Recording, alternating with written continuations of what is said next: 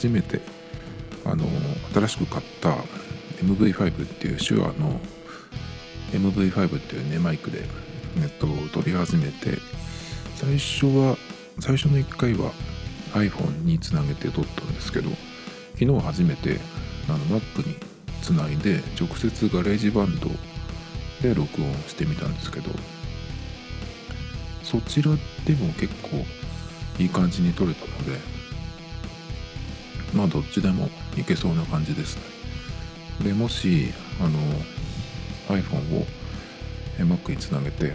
その iPhone のえっ、ー、と画面を録画しながらえー、喋ってその音声を取るっていうのもね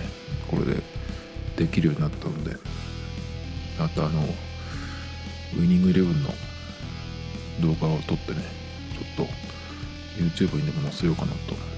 思ってます。監督がね結構今作はあのー、面白いんでその監督のねえー、面白い監督がいたんでそれの動画をちょっと撮りたいなと思ってるのでまあそれはいいんですけどえっ、ー、と今今日もこの後ろに音楽が流れてるんですけどさっき作ったばっかりなんですね。でいつもいつもじゃないわ。1ヶ月ぐらい前はなんと BGM が7曲ぐらいストックがあったのでそんなにあの曲がないっていうことがなかったんですけど今はそんなにそんなにとか全然ないことが多くて。だけどあの今までね結構毎回作ってきたのでそれはあの1曲じゃなくてたくさんつないでっていう方法もできるようになったので、まあ、一応毎回違う BGM でやるってことはできるんですけどまあそれでもね割と、え、新しい曲を作りたいなと思って、まあ、ガレージバンドを触れば何かしらできるのでまあ思ってないんですけどでもねやっぱり曲作るのにまあまあ時間かかって早くても30分ぐらいはかかるんですね。30分でもだいぶ早いと思うんですけど曲自体が短いので2分以内とかだいたい3分ぐらいの曲で本当に適当にループをつないだりとかねなんかその MIDI キーボードでなんか作って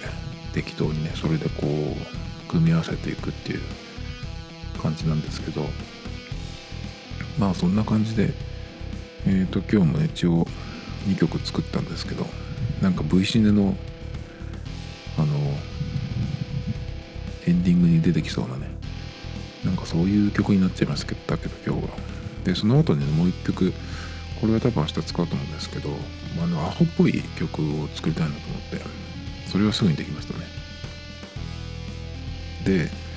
曲を作ったらあの変なタイトルにするっていうのを決めていて、まあ、今までも変なタイトルをいっぱいつけてきてるんですけど例えばですね今まで作ったやつで。うんとね。なんだろうな。みんな変なんだけど。オフショルで田植えとかね。えー、あとはね FF 外から失礼しますとかね。しけた空気とかね。シースルー前張りとかね。まあそういうね変なタイトルばっかつけてるんですよ。でそのタイトルも一応ねそのタイトル候補っていうのを作ってましてその変な言葉をいっぱいそのストックしておいてそれをくっつけてタイトルにするっていう感じなんですけど今思いついたのがヤクザ用語とあのギャル言葉もつなげてねえっ、ー、とタイトルにしようと思って結構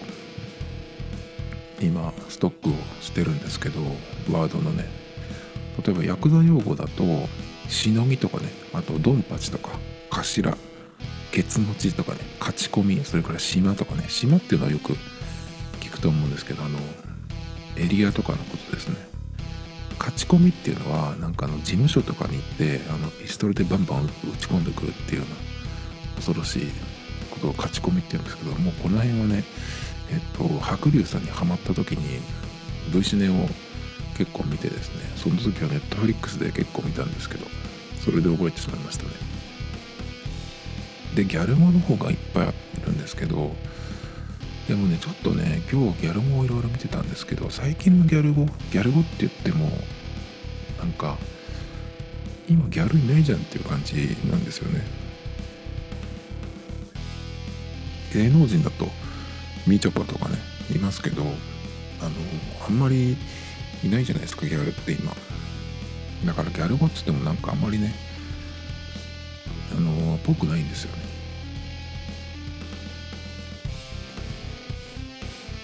ギャル語っていうよりはネットスラングっていう感じですネットスラングと、えー、まあ、ほとんどほぼ同じっていう感じでね。ヨキとかさあのスキピとかあとヤバタンとかね。もうこの辺はでも最近のじゃなくて割とちょっと古めのやつをストックしてるんですけど最近のそのギャル語とかあの JK が喋ってるような言葉とかっていうのがその今なんか流行語大賞とかが出たりしてる時期なんでそういうのと一緒にあのまとめられたりしてるんですけどまあネットで見る言葉なんですよねやっぱり。で見てると最近のそういうなんかギャル語というか若者言葉って言われてるのってなんかねその発想が赤ちゃん言葉っぽいんですよね。だからちょっとなんか嫌だなと思ってあのちょっと前のギャル語本当にギャルがいた頃の、えー、ギャル語をね今ちょっと収集してるんですけどまだあんまりこれっていうのが、えー、出てきてないですね。ちなみにですね今日作った曲のタイトルは、えー、今日流れてるやつが「セアルガイ」っていう曲にタイトルにしました。セアルガイのガイがナイスガイとかのガイですね。で明日作る使うだろう曲もう曲作ったやつが「勝ち込みヤバタン」っていう曲にしました。こういう感じでだからそのヤクザ用語とギャル語をミックスしたをこれからしばらくなんか曲のタイトルにしたいなと思ってて。ちょっと前だとあのロシア語シリーズっていうのをやってて。えっとね冬冬って今冬だ。えっとロシア語スキーっていうロシア語のロシア語講座みたいな番組を E テレでやってるんですけど僕はえっとね確か時間帯が2つあってその再放送と本放送とかあるんですけどえっとね僕が見るタイミングは火曜の12時半ぐらいかな。割と遅い時間にやるんですけど。でそれがね、えー、結構面白い面白いっていうかねあのそのタイトルとか変なタイトルつけるのにいい候補ででロシア語の言葉をカタカナで、えー、メモっておいてでそれをね、えー、全く関係ない曲のタイトルにするっていう。ちょっともう忘れちゃいましたけど、えっと、今まで作った曲だと何かあったはずなんだよな。あったこれだ。えっとねコーフェスマラコームパジャールスタっていう言葉があるんですけどこれはカフェカフェラテをお願いしますみたいな注文する時の言葉なんですけどこういうのをえっ、とメモっておいてですねタイトルにするっていうなんかその頭のおかしいことをやってますね。なかなかね最近そんな変なタイトルつけるのもえー、ネタ切れになってきて、結構やっぱりネタをストックしないといけないんですけどね。最近はねうんポイントカードはお持ちですか？ちゃんは後ろ前とかね。本当に意味のわからないことを作ってるんですけどまだこれでもいい方で。なかなかね変なことするのも楽じゃないなっていう感じがしてしまって。まあそんなことはいいんですけど今日はえ、っと一応ねネタ的には1個あるんだけどちょっと仕入れてるネタでこれはまだ喋れないんだけど渋谷パルコがリニューアルオープンしたんですよね。でそれの、えー、どういう店があるかっていうそのリストっていうかねそのどっかのサイトで見て。でまあそのお店の作りみたいなのもねちょっと、えー、注目するとこがあったのでそれを喋りたいなと思ったのも1個あるしあと007が来年公開になるんですけど結構僕はこれは今の007ダニエル・クレイグっていう俳優さんがさんがやってるんですけどその人になってから結構見るようになって。多分今までのずっとその007のシリーズと比べると今のそのクレイグがやってるやつっていうのは結構そのシリアス路線っていうかねその雰囲気が。みたいですね。で、まあ、ダニエル・クレイグが今回の来年公開されるやつを持ってまあえっ、とボンドをね引退するみたいなことを言っててでこれがですね結構その、007のなんか今のその時代の流れを受けてみたいなね感じでどういうことかっていうとその前の前作007の前作が公開されてから、えー、今度の新しい2020年のものですね。それがその公開される間にですねあのツイッターとかでありましたけどセクハラを受けたりした人がねその MeToo っていうハッシュタグをつけてあのやってなんかそのね結構ブームになりましたけどなんかそういうのを受けてねその映画の中での女性の扱いが変わるみたいなねそんなようなちょっと記事が出ていてでまあ今作まあ今作っていうかまだ来年公開ですけどそれでまあダニエル・クレイグがえボンド役から引退するってということがもう決まってるんですけどでその後どうなるかっていうことでまあこの今予告編が公開されたんですけどえー、007の後継者になるような、えー、なるのかなっていうような感じで出てくる役が女性がやってるんですけどね、まあ、その人はまあ007でなくて00って言われてるらしいんだけど映画の中では。だから結構そのそれもあるし結構この今作の脚本はイギリス人の女性が担当していて結構そういううんとなんだろうな。やっぱりそのフェミニズムな意味での女性の取り上げ方をするような感じって言われてるみたいでなんかちょっとねうんそういうところに持ち込むっていう感じがしちゃうんですよね。それはそれでさ新しいものをなんか作ればよくないっていう感じで今までのなんかその007をさ変えなくてもよくないっていうねそういうそういうところを持ち込まなくてもよくないって思っちゃうんだけどね。なんかでもこの間似たようなことでこういうのがあったよな。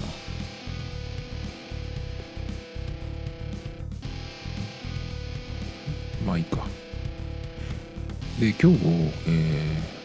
ー、何を喋ろうかと思ったかっていうと構今まあ寒くなってきて昨日も香水を春夏と秋冬で買えますみたいなね衣替えしますみたいな話をしてたんですけど、まあ、コスメつながりでやっぱ今の時期ってその冬を乗り切っていくために、まあ、コスメ系も切り替えないといけないなっていうことでまあ結構僕は肌も弱かったりするんで化粧水とかをまめに本当はやらなきゃいけないんだけど結構面倒くさくなってしまったりとか冬はね寒いので風呂上がりとかにねその冷たい化粧品化粧水をつけるのとかも面倒くさくなっちゃうんですけど今のところねまだ一応やっていて。使ってる化粧水が割とそのさっぱり系のやつなので普通に手にのせて顔につけるとすぐ落ちちゃうのであの手に取らないでコットンをびしゃびしゃにしてそれをそれで、まあ、顔をねバシバシ叩いていくみたいなそういう感じでつけてるんですけど。やっぱり冬になってくるとそれだけじゃ足りなくてまあ基本的にやっぱり化粧水つけたらその上に油分で蓋をしないとっていうことなんですけどまあいくつかそのクリームみたいなのもあるんですけどやっぱりまあ冬になってきて乾燥しやすい人の場合やっぱり一番効くのはニベアなんですよね。ニベアの青缶昔からあるやつね。チューブのやつもありますけど。ニベアがやっぱりあの、つけて朝起きた時の何ていうのかなあのしっかり肌が潤ってるというかね。っていう感じで起きれるんですけどただねニベアの場合はあの大問題があってあれを手につけて顔につけるとあのお湯と石鹸で洗ってもなかなかそのニベアのそのクリームが落ちないんですよ。なんであれを顔に塗る時はそのまんまついたクリームをハンドクリームのように両手にしっかり塗って爪のところとかね指先にもすり込むようにしてでそれで、ま、手袋かなんかしてベタベタ他のものにつかないようにして寝るっていうのが一番いいんですけどやっぱりまあ顔洗ってとお風呂から出てきたタイミングで化粧水してでその後にねマニベアのおかんでしっかり、えー、油分を入れてねその水分に蓋をするっていう感じでやりやるんですけどそのタイミングで、えー、手袋までしてしまうとどうしてもねやっぱりまだやることはいろいろ細かいことがあるんでちょっとね手袋するのってなんかまだ早いんですね。本当になんか寝る直前とかだったらいいんだけどやっぱり風呂上がりとかってやっぱりなんかちょっとやったりするんで。でまあね画面もね、触りたくなるんでそうするとねまあなんかタッチペンとかがないときついわけですよ。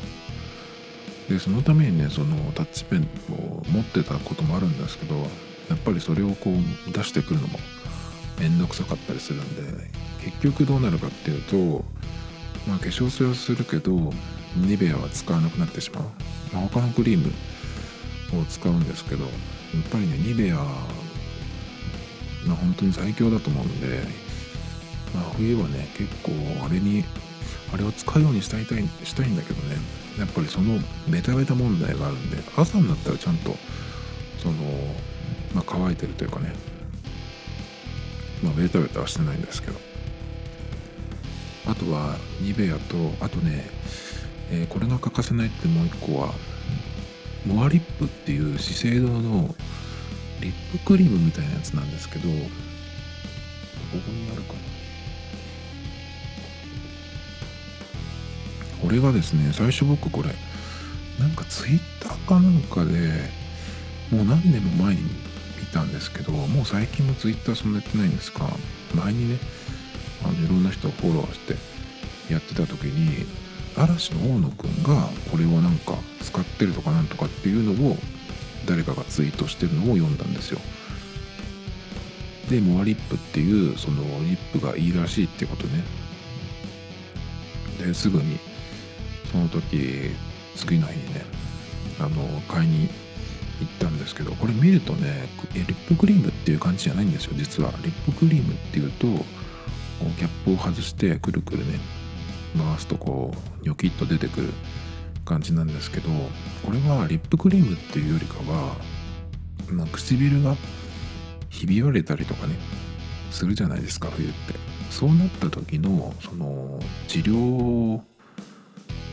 するようなね役があるんです。なので、まあ、リップとして塗ってもいいんだけどうんあんまりねそういうそのひび割れとかになってない時にしてもそこまでなんかうん効果はないっていうのは変だけどそれだったら普通のリップを塗った方がいいと思うんですけどね。やっぱりでも乾燥する時期なんで唇がこう乾燥してねひび割れて痛いとかっていう時も出てくると思うのでそういう時にねこのモアリップ1本あるといいです。だけど普通の時はあのリップクリームを普通にね使うといいですね。リップもいろいろ試したんですけどなんだっけなロクシタンのシアバターが入ってるやつとかあと青い青いやつ。まあわかんないですよこれでは結構ね今リップは何本か買って、えー、ポーチとかなんかバッグにねいろいろ入れておきますけどまあ場面するってのが一番いいのかな。あとは、ま、これは冬冬の方がよく使うかな。夏はあんまり使わなかったんですけど髪の毛のオイルですね。モロッカンオイル。これは去年から使い始めたんですけどまあモロッカンオイル自体はね結構日本でも何年も前にあの流行ってねその時はなんかそのセレブが使ってるみたいなとこでねよくある日本での流行り方だったんですけどこのモロカオルをなんで僕が最近使い始めたかっていうと去年から使い始めたんですけど去年そのオイルを使い始めるちょっと前にヘアアイロンをあの使うようになったんですよ。もともと結構僕は髪の毛が癖が強くってであんまりその長くすると大変っていうことで割とね短めにしてたんですけどあの癖がある場所が前髪も結構ね癖があるんですね。なので、まあ、それをね、えー、それが嫌で割と短めにしてたんだけどやっぱ冬はちょっと長めにしたいなっていうのもあってあとはやっぱり前前髪が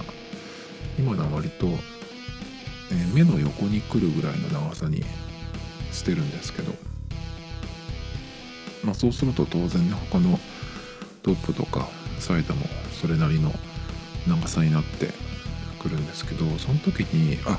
アイロンを使っての部分的にねそのまっすぐ完璧にまっすぐになるわけじゃないけどアイロンを使えばね少しあのマシになるんじゃないかなと思ってまあ去年から割とヘアアイロンを使い出したんですけどその時にそのドライヤーとかアイロンの熱から少しでも守るためにねその熱を加える前にオイルをヘアオイルを使うといいっていうことで、まあ、モロッカンオイルを使い始めたんですけど結構ねえっ、とこれは